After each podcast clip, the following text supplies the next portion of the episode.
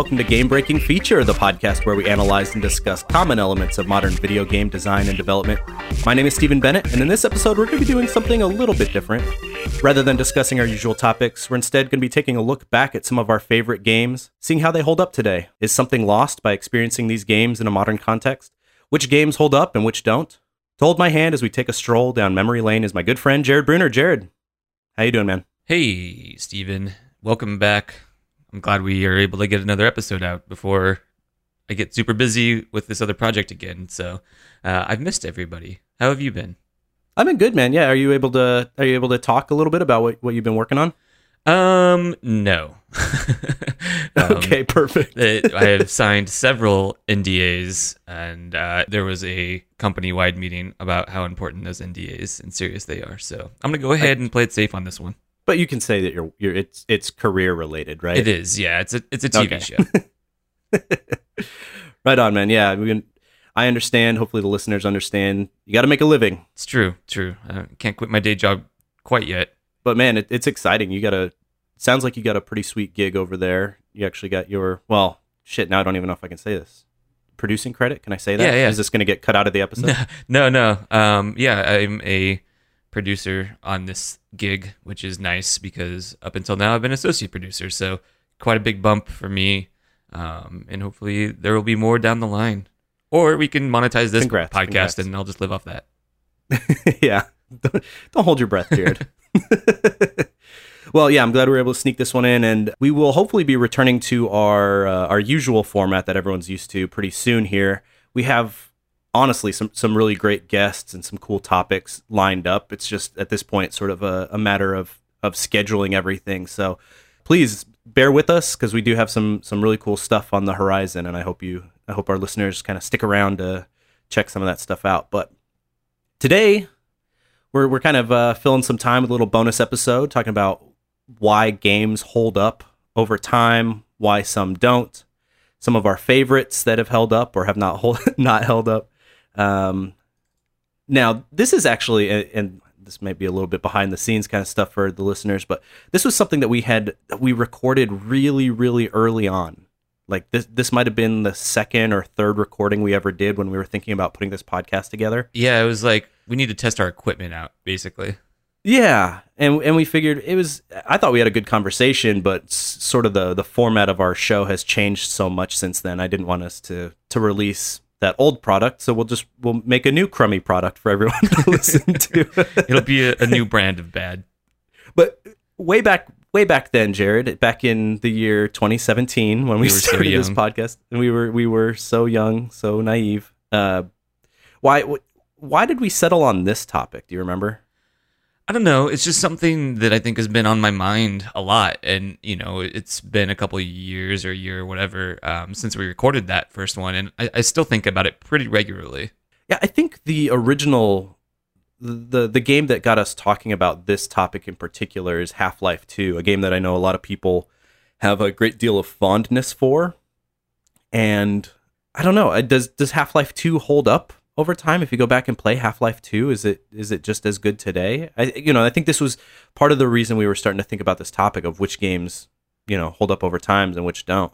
But jared let's just get our let's just get our opinions of half-life 2 out of the way. I'm, I'm sure people who've listened to this show already are familiar with our thoughts but what do, what do you think about half-life 2 i think it did some important things in its day. I, I didn't play it until orange box came out so some years after its initial release. And while I appreciated what it brought to the genre, I mean, it was it was pivotal uh, for single player first person shooters. I was underwhelmed with it when I when I finally got around to beating it. I uh, I loved Half Life Two when it came out. I, I, had built a PC right around the time that Half Life Two came out, and uh, really enjoyed it, but not enough to finish it. Which maybe that's kind of strange, but I I loved the uh, the physics based sort of puzzle components of the game and the uh, the gun that lets you grab things out of the environment and shoot them at enemies. Like that stuff was all super cool to me. I but, feel like we're just gonna come off as such assholes for like probably whatever. I, like Half Life Two. I did, but I, I, did like I did like Half Life Two. Sure. The I don't think I didn't it, dislike it. I don't think it's held up as well as maybe some people believe that it does, though. And that's that was the whole point of us originally having this discussion, right? Was I think a lot of people believe that Half-Life 2 was the best first-person shooter ever made. And maybe it was. I mean, it it was pretty creative graphically. It really pushed the envelope at the time it came out. The physics were almost unprecedented at that time. It did a lot of really great things. The the reason that I I just, you know, I don't have any desire to go back and play Half Life 2. And the reason I'm maybe not necessarily super excited about a Half Life 3 is because I feel like everything that Half Life 2 did well has now been done so much better by other games. Right. I think that's a, that's a good way to sum it up. Yeah, and I, and I think that we'll maybe find as we have in this discussion that that's a big part of why certain games hold up and certain games don't. I guess we can dive into that now which like what what kinds of games do you think hold up really well over time, Jared? Like what what game sort of sticks out in your mind as a game that has done a very good job of maintaining an audience and and deservedly so? I mean, it's it's you can look at it from a few different perspectives, right? If you look at graphics, you know, pretty much anything that was sprite based, I think holds up better than wrong, wrong. The most correct answer. The correct answer was World of Warcraft, Jared. Oh, Sorry, that was that was, that was I- I what we were, that was the answer we were waiting for. No, I'm sorry. Um, well, I mean, even saying? World of Warcraft, you know that that game, it hasn't hold up. They, they they've they've actually evolved that game. The graphics have changed. They've they've improved the graphics over the lifetime of that game, and it has like six expansions now. Just another one just came out. This game's been out for twenty years. Um, it's not been out for 20 well, I, it feels like it. I can't believe people are still playing that game. It's like the only ga- MMO that has held up, you know, with outside of you know like RuneScape and a couple others maybe, but people are still playing WoW, and you know they're gonna release WoW Classic servers eventually, where it's basically just vanilla WoW, and I'm wondering if people are really going to enjoy that as much as they think they will. They they have Well- added so much to regular World of Warcraft. Um, I think people might be looking at that stuff through rose-colored glasses. Going back and playing the vanilla version might not be the experience they wanted for. They they want that feeling back, but maybe not Well, those mechanics. See, that's a very that's a very specific example because I know what you're saying. Yeah, like is the the average person who plays WoW and remembers the old days are they going to enjoy going back to the old servers and seeing what you know vanilla WoW was like? But I I, I think those people might end up being disappointed. But um, a year or two ago, Blizzard shut down a bunch of third party servers that were running vanilla WoW, and it upset a large portion of the audience but I think they shut all those servers down because they were planning on doing this, you know, releasing their own first party servers for the vanilla version of WoW. So there there already was a pretty substantial audience of people who were playing the vanilla WoW that they're hoping to regain with with uh, these new servers. We'll, we'll Um, see how many people that actually is. I mean, they, they, they disappointed that whole community all at once. So of course they were vocal about it, but uh, the overall player base, I, I'm I'm interested to see if they really respond to that. Yeah, me too. But the other thing you touched on that I think was an excellent point was just the continued support for World of Warcraft being a big reason why that game has continued to exist and succeed on the level that it does. Is Blizzard has put a lot of effort into keeping people engaged with that game, um, not just with the expansions, but then also rolling out little updates after the expansions that add new content or supplement the content from that expansion uh, has gone a long way. And yeah, even they at one point they even did a big graphical overhaul with the Cataclysm expansion. They sort of redesigned the world, the way the world had was sort of laid out, and gave people new reasons to explore old areas. So they they've done a really good job supporting that game over time to keep people engaged. But th- there's one other thing I think cannot be overlooked when you're talking about a game like World of Warcraft, which was the art style that they chose to use when they designed that game. Um, you look at a game like EverQuest, which was an MMO that preceded World of Warcraft. For some of our younger listeners who may may not remember all those years ago, but EverQuest um, also sent in a sort of fantasy environment, but went for a I don't know, I hesitate to call it a photorealistic look, but at the time it was, you know, the graphics were pretty good and they were trying to recreate reality. with the the graphic capability that they had at that time. And as graphics have improved, even just playing like Monster Hunter the other day, I was thinking to myself like, holy cow, if if 8-year-old me knew that video games were going to get to this point, it would have blown my mind. But EverQuest, I would say, doesn't hold up because the graphical style I think impedes uh, someone's ability to enjoy that game because it looks crummy.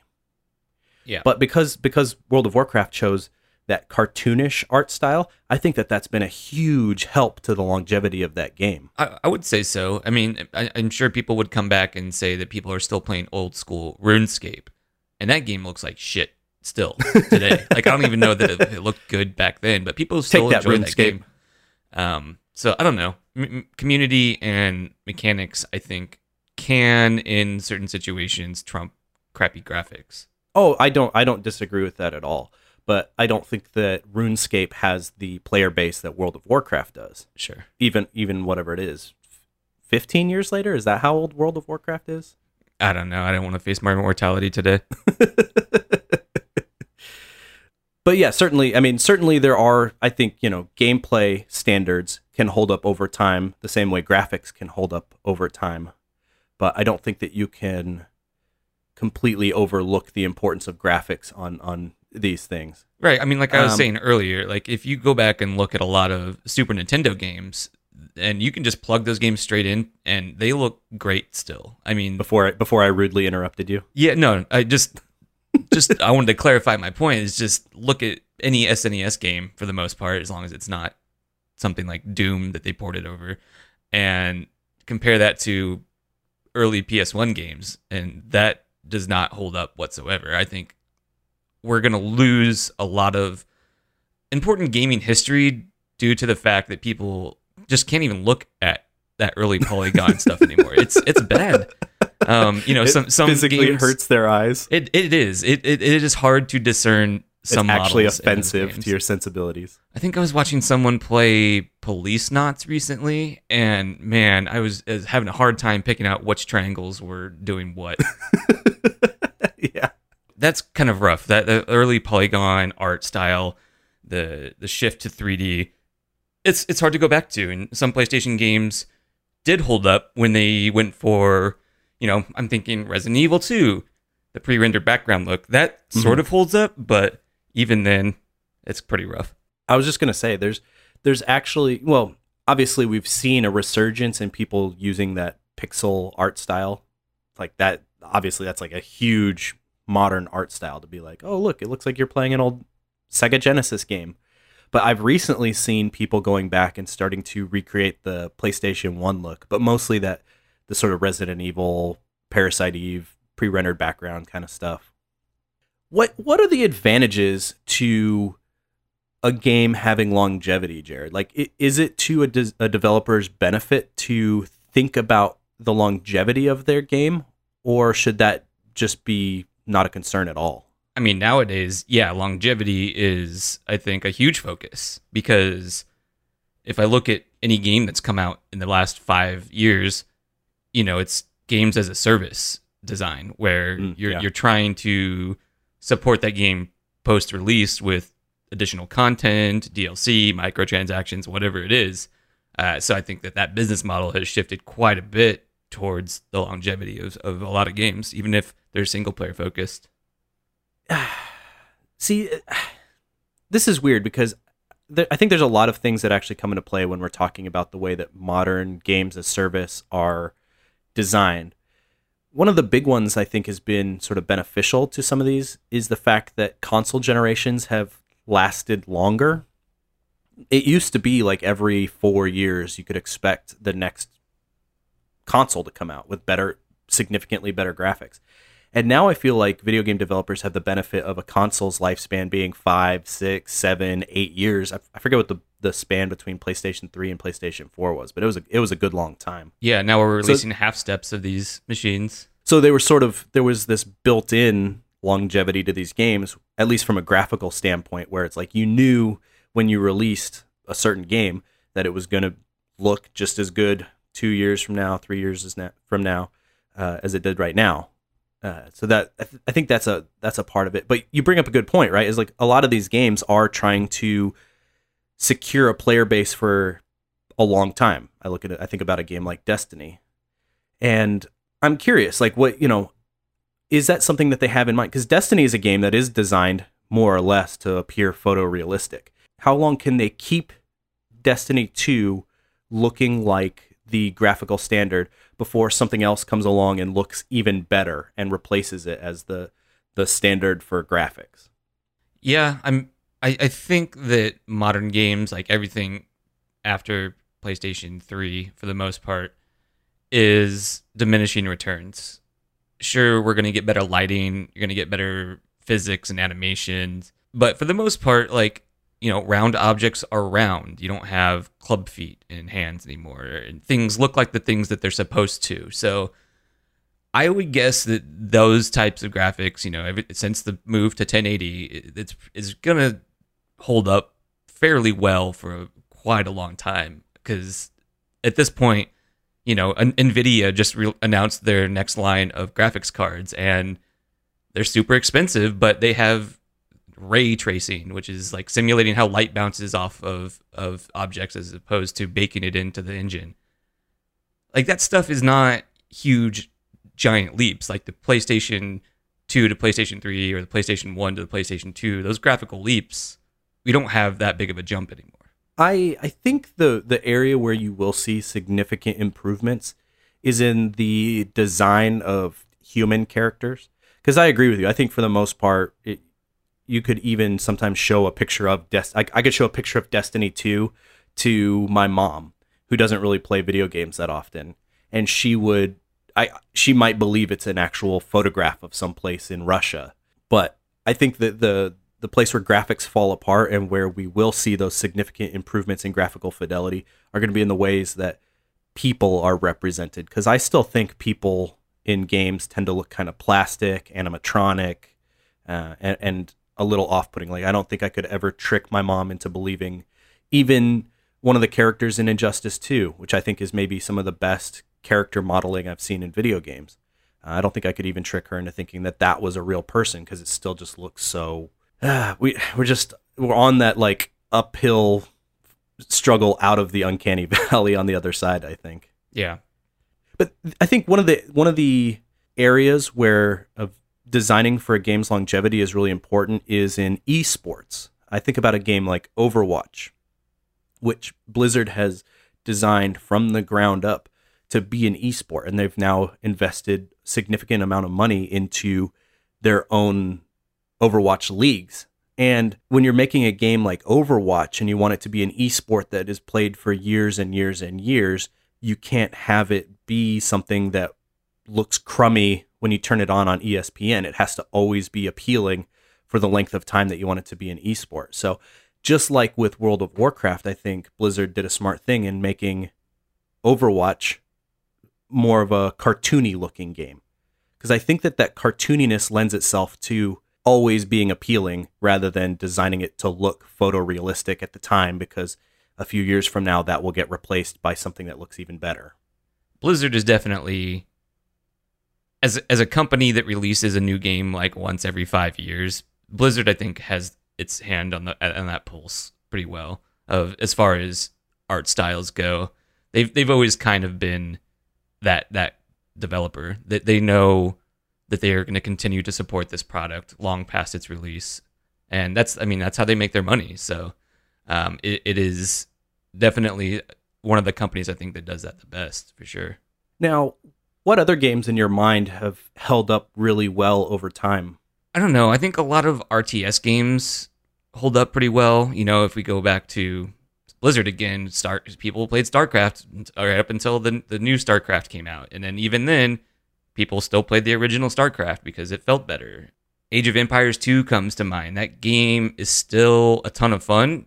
It looks a little rough, but they, you know, they, they did an HD upgrade of that, and it's still the same game with higher resolution textures. The mechanics I feel still hold up.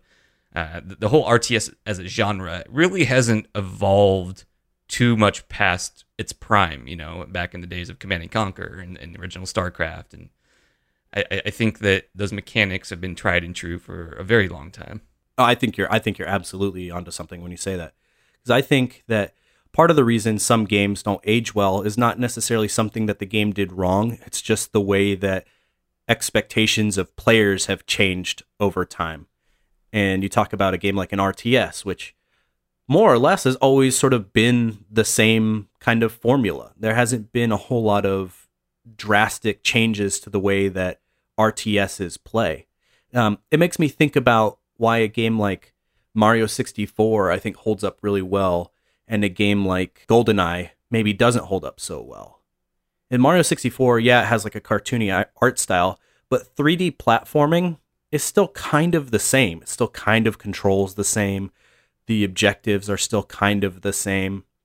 Where a game like GoldenEye, the way that we control first person shooters and our expectations about first person shooters have changed so much since that game came out that it it doesn't hold up. It doesn't hold up in the same way that Mario 64 does. And it's not because it it looks any better or worse than Mario 64, but I think a big part of it is just because our expectations as players of those games and those genres has either changed or hasn't changed.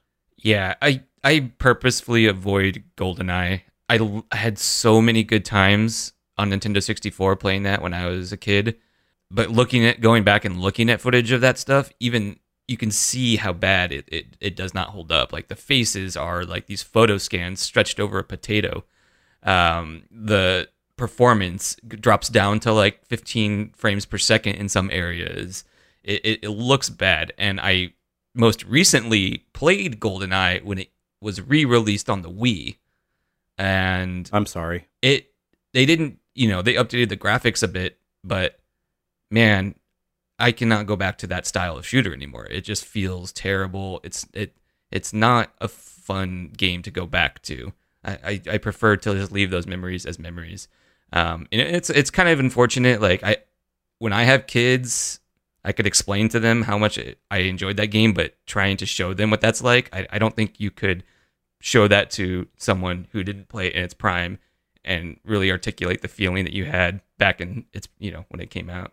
Well, one of the other things that we when we were originally talking about Half-Life 2, the question that came up is like should you have played it in its time? Like is it too late to go back and play Half-Life 2 or should should people seek out that experience even though that experience might be a little bit dated?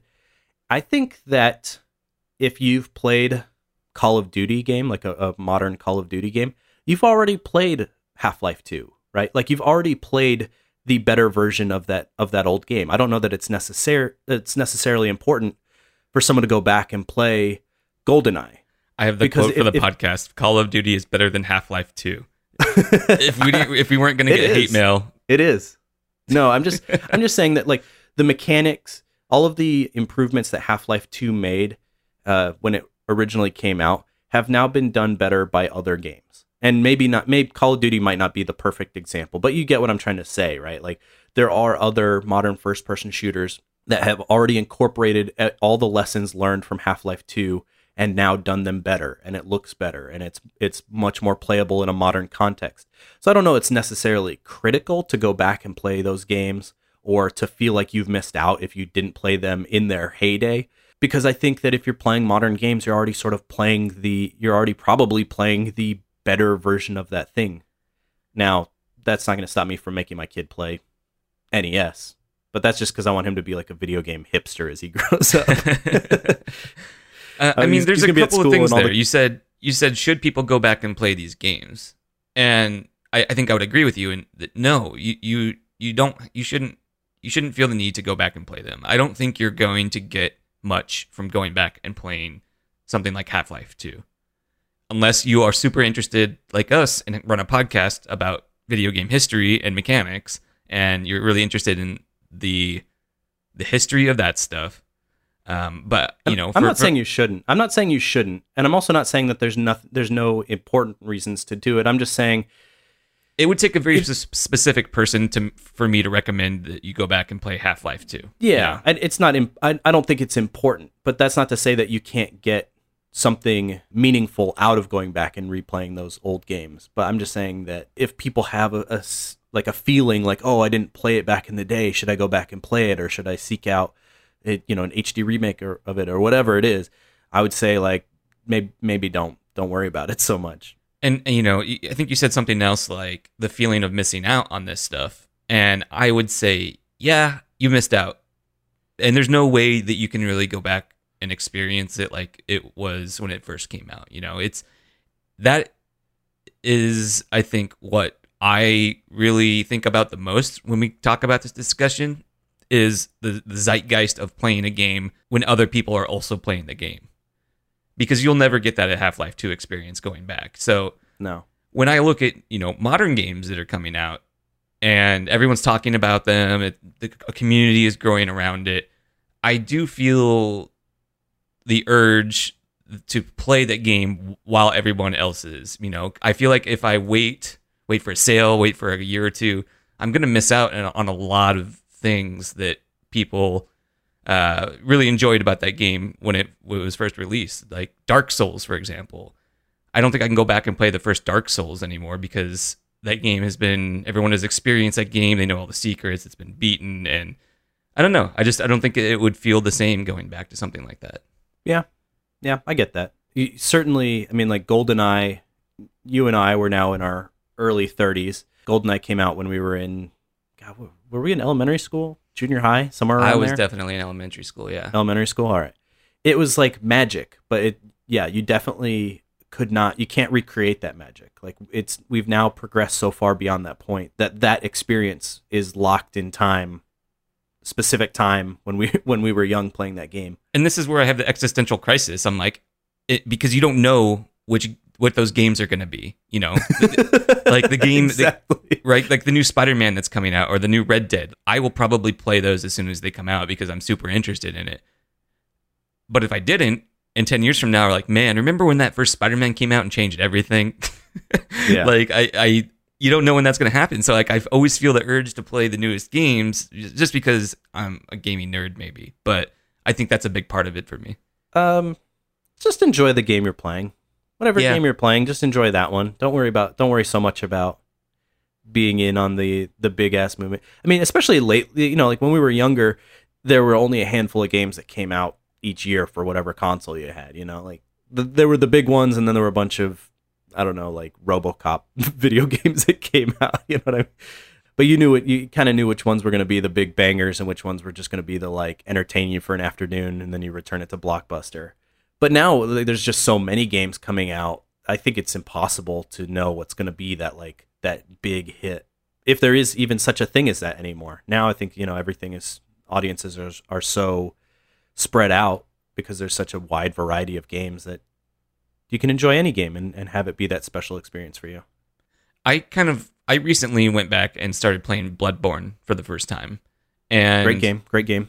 It is. It's a really good game. And I was slightly worried, the same worry that I had with Dark Souls, the original Dark Souls. Uh, or I'm sorry, Demon Souls. Man, I really fucked that up. Ooh, even even further back. Yeah. And, you know, I was, I was a little worried about that. I was like, oh, you know, everyone's going to be super good at Bloodborne. Like, I'm going to get in and people are going to invade me and it's not going to be as fun as, you know, back then. But I, I found that just exploring by myself was still rewarding. There are still people playing through that game. You know, there's there's plenty of messages to read on the ground. You can still get help when you want to if you want to summon another player and cheat like I do. It holds up because people are still interested in playing it, I guess. And and also again, it's one of those things where that style of game hasn't changed much. Like if you I played Demon Souls when it came out, and at this point that's probably what like 10 years ago, maybe a little less than that. But not a lot about that genre has changed. So I I think that's part of the reason that it still kind of holds up today is that we haven't seen what the next big version of that style of game looks like yet. circling back to games as a service, Destiny 2, 10 years from now, like, are you even going to be able to play that game? Like, will the servers still be up? Do you need the servers? Because you, I don't think you can play that game offline, right? So we're going to lose, I think, a big chunk of video games that are always on, always connected to time eventually. It, like Yeah. stuff that's SNES, that stuff will always be there because it's in a physical media and you owned it and you just popped it in. But yeah, these games that uh, hold up because of their online connectivity and the communities, like they, they're, they'll go away when those servers go away. And I, there's something I don't think about I don't that. think anyone I don't think anyone's going to miss Destiny 2. I think well, uh, partly because I think Destiny is designed for, around the community and by, you know, 10 years from now they'll be on to Destiny 5 or whatever it is and that's where all the community will be will be playing it. Sure, some people will long for the the heyday of Destiny 2, but I think that'll be a small subset of Destiny's audience. I mean, we've already seen some of this stuff happen with games for Windows Live. Dark Souls, when it first came out for PC, was a games for Windows Live thing. You had to have that installed or, and running to run the game. And then games for Windows Live went away. They stopped supporting it. And fortunately, FromSoftware, they went back to this 10 year old game or whatever it is and patched it so that you didn't need that anymore and you could continue playing it on their hmm. own servers. But if they hadn't have done that, you would lose a huge chunk of that game, which is you know the invasions and the the, the messaging and all that kind of stuff. So it, it kind of it sucks that it, it relied on third parties to exist. But I think we'll start seeing that as some of these games get older. Now, I, I kind of want to loop back around to a question I asked early on, which is, you know, why should developers try to design a game with longevity in mind, or what are the advantages to it? Like, obviously, some developers are inter- interested in it, some don't really care because they know they're going to release the next version of the game next year. But I think one of the areas where thinking about longevity is an important thing is in the indie space, where these developers are making so little money that being able to sell the game a year after it comes out, or two years after it comes out, or 10 years after it comes out, is actually probably a consideration. Uh, I think indie games really benefit from designing with the idea of longevity in mind. I think about a game like, well, there's so many. Any of the indie games that have used pixel art styles. I, I think a big part of that is a very conscious decision because they looked at these old, the market looked at old games like the SNES and said, hey, these games still look as good and play as well as they ever did. So we can, if we can recreate that style, we can tell a new kind of story or introduce a new kind of mechanic. You know, we can release the game today and five years from now still sell it to someone because it still looks and plays just as well as it did the day it came out. Yeah, that's definitely part of it. I mean, also it's cheaper to make. It's cheaper to make it with the pixel graphics. Yeah, that style of art is easier, I think, for indie developers to handle versus having to work with a whole new engine and 3D graphics. I'm, cu- I'm I'm curious if it is. I, I guess I don't I don't know enough about design to say that it is or is not.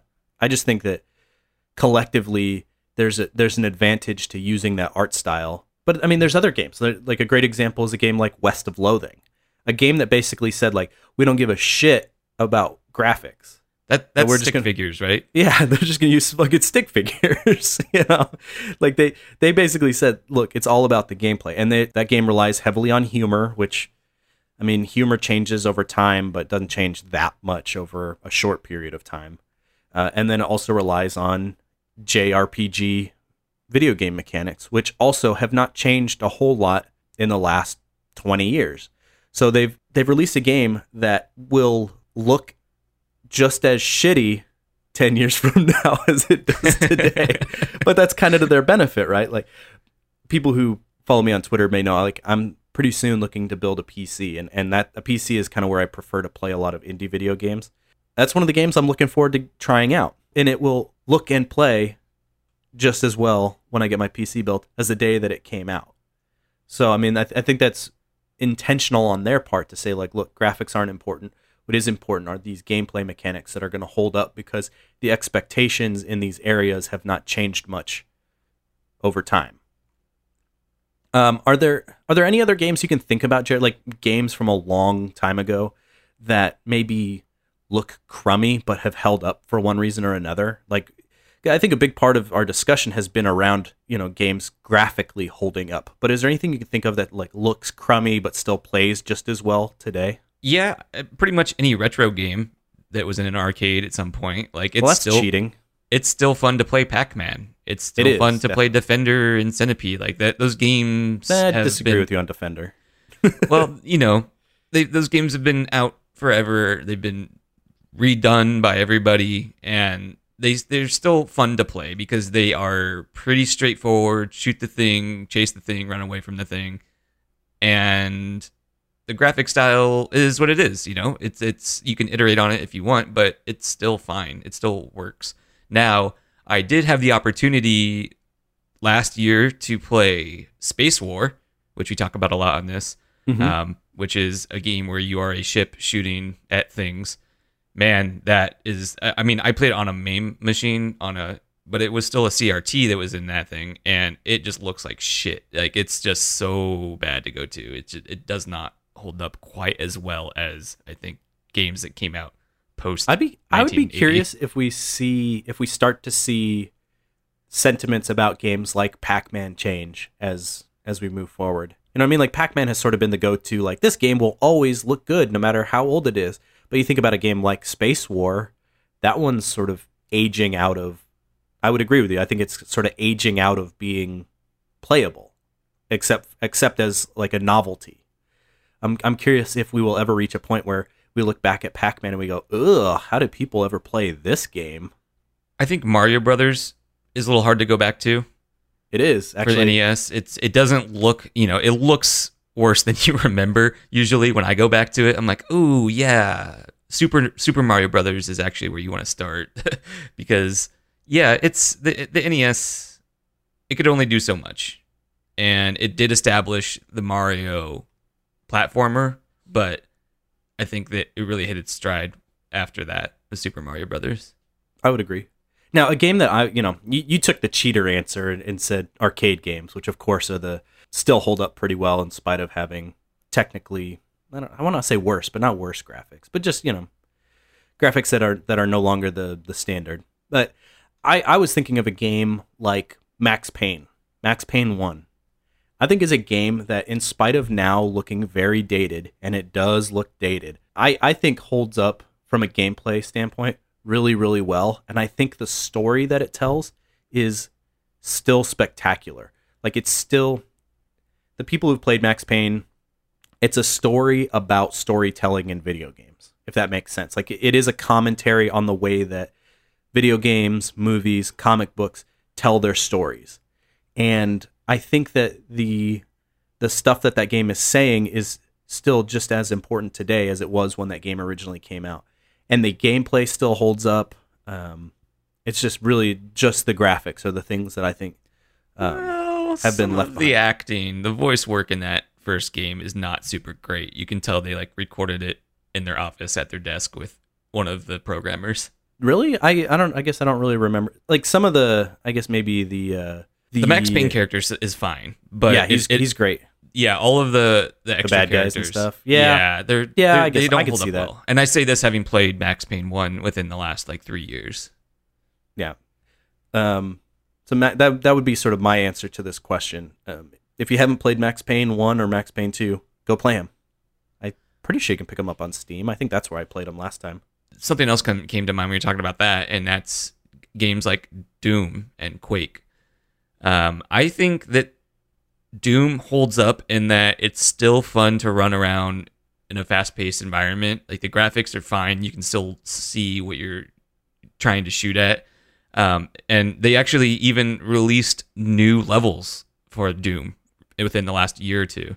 Hmm, that's cool. Um, yeah, I think it was was it John Carmack who was the developer on that? no, um, Not Romero. Romero. Romero. I don't know if that's who released had anything to do with the new levels, but I'm pretty sure Romero was the original guy who originally designed him. I'm looking this up. People people still play Doom. It's it's still a fun game, but that being said, people have modded it so that you can now shoot with a mouse and not just keyboard because the original Doom did not have mouse mouse support. You did everything Ooh, yeah. on, on one horizontal plane. You didn't look up or down, uh, and your gun kind of auto aimed depending on if they're above or below you. yeah, but- I remember that. Uh, yeah, so that that that aspect of it did, does not hold up very well, but the overall gameplay does. So I would I would lump, lump Doom and you know Quake has been remade a bunch, but people still play original Quake with potato graphics to make sure that they're getting a thousand frames per second so they can be competitive. Designers on Doom: John Romero, Sandy Petersen, American McGee, Shawn Green, and Tom Hall. there you go. So I'm pretty proud of myself on that John Romero call. yeah, I, I don't know. I blanked on that. I should know those things going into this podcast that we're talking about old games. No, we already set the bar low. We've already established this. No one expects anything from us, Jared. That's how I live life. Now, do other mediums deal with this idea of um, a product aging out of being important? Like, do books, Star Wars. Whoa, that's that's Star opening Wars. A, that's opening a whole other can of worms. I I mean, like you know, are there books? Do books ever reach a point where they're like too old to go back and read?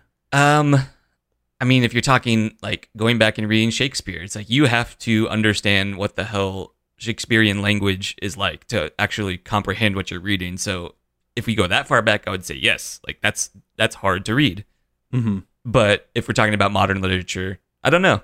I, I probably not because you your mind sort of fills in those blanks. You're just you're reading ideas as as opposed to experiencing something that an off uh, you know uh, an artist is created for you to experience in a certain way. It's interesting. 'cause I I, think feel like that's a bad are, way to put it, but No, I, I think there's certain things like like lang- the way that language changes over time is a big is something important to literature. It is difficult to go back and well, I mean, obviously, Shakespeare wrote plays, not books, but if you're reading the plays, it's it's difficult to go back and understand unless you have a good grasp on that language. But even books from the even books from that time can be difficult to read. Um, but there's there's things like conventions as well. Like you look at um, I don't know, like the Odyssey, right? Like this massive book. It can you read it and understand what's going on? Yes. Does that make it a good book? That's kind of up in the air because the the conventions of writing have changed so much over time. Um, what about like paintings? paint that's another great example. Now paintings I I don't know. I don't I don't think that they really suffer from this. I think actually maybe benefit from age. You know, like there's a certain amount of appreciation for what a painting looked like and how long it's held up that um, maybe is enhanced by the age of the painting. I think about films though too. Like I, I definitely think films run into this, right? Like black and white films. we, you and I, we went to school for filmmaking. I remember looking at a syllabus one year, and it said like, in this class, it was a warning to the students, like in this class, we will be watching black and white films, and there were legit kids in this class that dropped it because they refused to watch black and white movies. That's mind blowing to me. But that's something that happens in film. Like people aren't, you know, young people especially are not certainly lining up to go watch Citizen Kane, one of my favorite movies of all time. It's it's weird. Like these different mediums have sort of different time frames for how long a product is viable for a market. I think, but I think Citizen Kane does still hold up. You know, it, it's it Citizen Kane is talked about from an academic standpoint so much that I feel that that might turn people off from experiencing it. But Citizen Kane, like the reason that it is so good is because it established filmmaking techniques that are still used today. Yeah, but you're you're an old man like me. like and, and you and I went to school to appreciate this stuff. You know, there's there's not like giant midnight showings of Citizen Kane where they're you know selling out theaters for people like clamoring to go rewatch it. If it if they ever do put it back in theaters, there's of course there's a small audience of people who are excited to see it on the big screen again, but it's not drawing like Avengers numbers. You know what I mean? Sure. Because I mean, film has, has changed so much. The language of film has changed since then. And and while it's good and established a lot of film conventions, if you've seen uh, if you've seen Avengers Infinity War, maybe you've already seen the better version of Citizen Kane. Oh my god, I, I, That'll get us emails. I am done with this discussion. When I think about old films not holding up, I think you know Citizen Kane is not one that comes to mind because I I, have, I am I- of the opinion that it does hold up. I think of other things, you know, something like uh, Casablanca. of a Nation. Casablanca is probably is is definitely like on maybe my top ten films of all time. I I enjoy that film. I have seen it in theaters as a 20 year old. It, it's a I think it's a good movie, but the the speech patterns in that kind of remind me of old timey radio plays. Everyone is just kind of yelling like this, you see, and have these weird accents, and they, they talk real loud. Um, you know that that kind of thing. The acting, I don't think holds up in a modern sense. Uh, but um, I, I didn't think Citizen Kane suffered from that as much. It's been a while. I it was li- Citizen Kane. I I literally just said it because it was the only black and white movie I could think of in the in the moment. Maybe not the best example. Yeah, and we could talk about film for a long time, but like as you said, like art, like paintings, that that doesn't. I can't think of a good example of where a painting doesn't hold up. Yeah, and I was Um, I was also thinking music. Also, I, I don't know that. I mean, the, these things all have different time frames. This is the weird thing. Like, yeah, maybe paintings are the one thing that that just lasts forever. But like, you know, books have what like a two hundred year lifespan where they're going to be readable and viable, and movies have what like a fifty year lifespan where they're you know considered viable.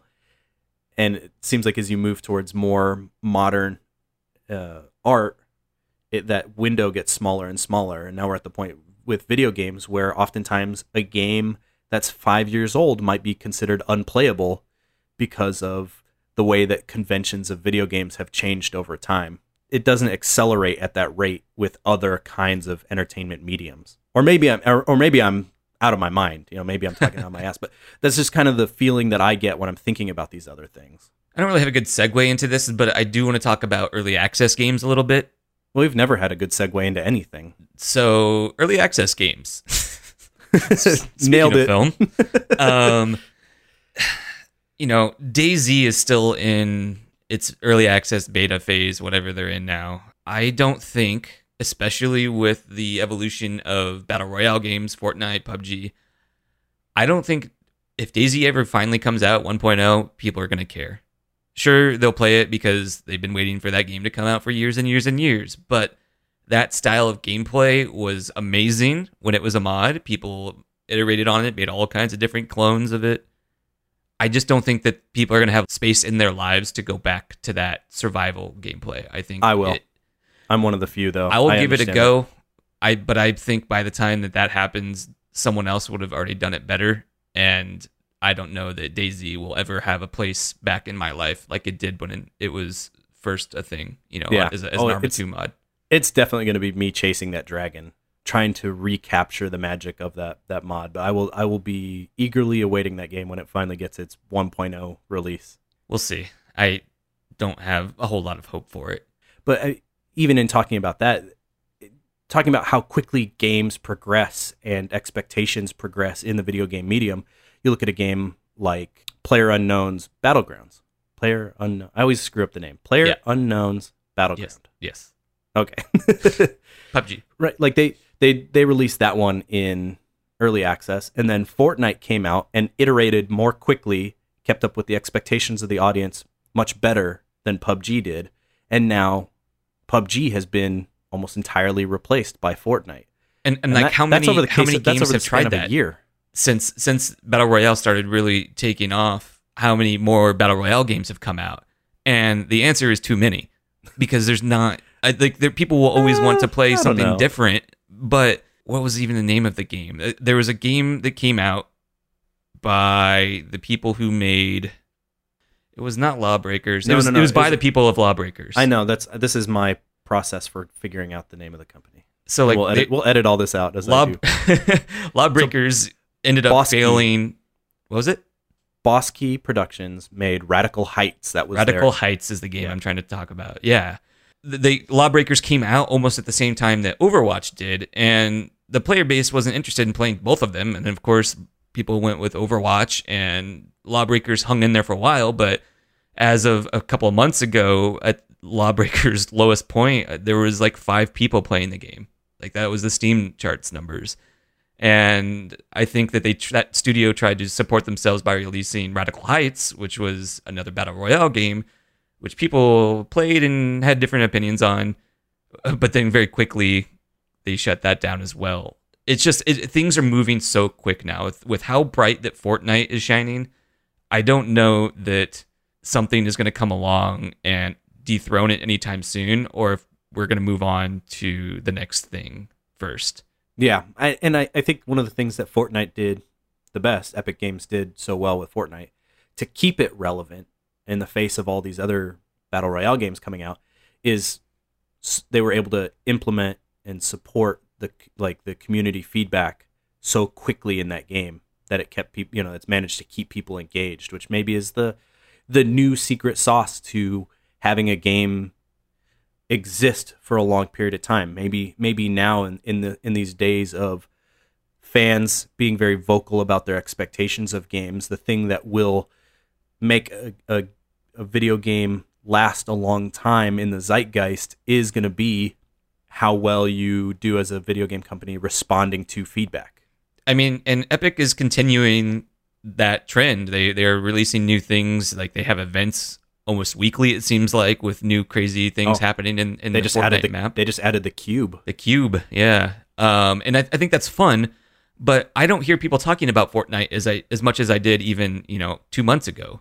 So You're Do you crazy. think- You're not paying attention then. maybe I mean I know it's still huge. I just I don't feel like I'm being slapped in the face with it as much as I I, I feel like it's hit its its peak already. Oh, and wow. I don't know what the longevity of that is. Do you think people are still going to be playing Fortnite in five years, or will they be on to the next Fortnite or whatever the next big thing is? I don't know. We'll see. Maybe Epic will rip off another game type from someone else. I mean, I Take don't that, think Epic people. Are, Games. You, were, I don't think you knew you weren't going to get still out of this episode unscathed. like PUBG. They got dethroned as the top battle royale pretty quickly, and Yeah. you know, say what you will about whatever business practice allowed that to happen, but I, I don't know that people will be playing PUBG in five years from now. I think there will probably be something better at, by now. I, I don't know. I feel like we're getting off track here a little bit, but it's interesting. I feel like Fortnite has hit its peak. We will see. Time will tell. I've definitely been wrong about this stuff before. I, I think that we've seen graphics, like graphical improve, improvements, stagnate a little bit. So the thing that I think makes, a, you know, gives a game longevity is like what I was saying. It it is going to be the community interactions. That's what's going to make a game viable for longer. Where in the past it was almost exclusively graphics were the big thing. It's like, oh, can't go back and play that game. It looks crummy. Now, you know, graphics are a little bit less important and the gameplay and responsiveness to the community are, are the big driving forces. But I think we can leave it there. I think we've I think we've done a pretty good job covering a lot of this discussion. Of course, I'm always curious to hear what our audience has to say. If you have any questions or comments about today's topic or any of our previous topics, you can always send us an email at podcast at gbfeature.com or connect with us at gbfeature on Twitter. Also, we still have narcosis codes to give away. Yeah, I am. I am surprised. We have had some write-ins, but Jeff sent us a ton of codes. So Yeah, we got I would a lot like of to get codes. these off our hands. They're not doing us any good sitting in our uh, mailbox here. we're running we're running a little bit low on PS4 codes. A lot of people were really excited to get their hands on the PS4 version. Uh, we do still have a few of those laying around, uh, but definitely uh, Xbox and PC. If you're excited to play Narcosis on either of those consoles, write in. Uh, this time, if you want to get your hands on a code, I, I personally would just like to hear what game you think holds up really well in spite of looking bad because of the graphics. That's that's the kind of stuff I'm really interested in. Is you know what what games hold up well and why, even if they look crummy by today's standards. So again, if you, if you want to get your hands on a, on a narcosis code, send us an email at podcast at gbfeature.com. Tell us what game holds up well in spite of its poor graphics, and then let us know what system you would like to get a code on. And with that, did we what, what did we get last time? What were what were people saying about romance in games, Jared? Yeah, we had someone by the name of TJ write in. Uh, we asked, "What is your favorite romantic relationship in a video game?" And TJ wrote, "Last Day of June contains my favorite romantic relationship in a video game, as it manages to perfectly capture the emotions of being in a loving relationship, and indeed the feelings of loss and emptiness when the object of affection is no longer there, as well as the lengths someone will go to to keep their love alive." This made all the more impressive by the fact that the characters have no eyes or mouths, nor do they speak any understandable language, yet the player is able to get a perfect feel for the affection between them. It is one of the few games that have managed to make me tear up. I highly recommend it if you haven't already played it. And that game, um, that I said at the top of that, was Last Day of June. I have not heard of this game, so I have not played it, obviously. I hadn't heard of it when we got this email. I went looked into the game. The video game trailer for this will make you want to cry. Oh, great. It seems very heartbreaking, and just like TJ said in the email, even without the use of dialogue or even recognizable expression, the game is very communicates emotion very well, which is one of the reasons why I get so frustrated when games rely so heavily on things like spoken exposition. Because like as, Destiny.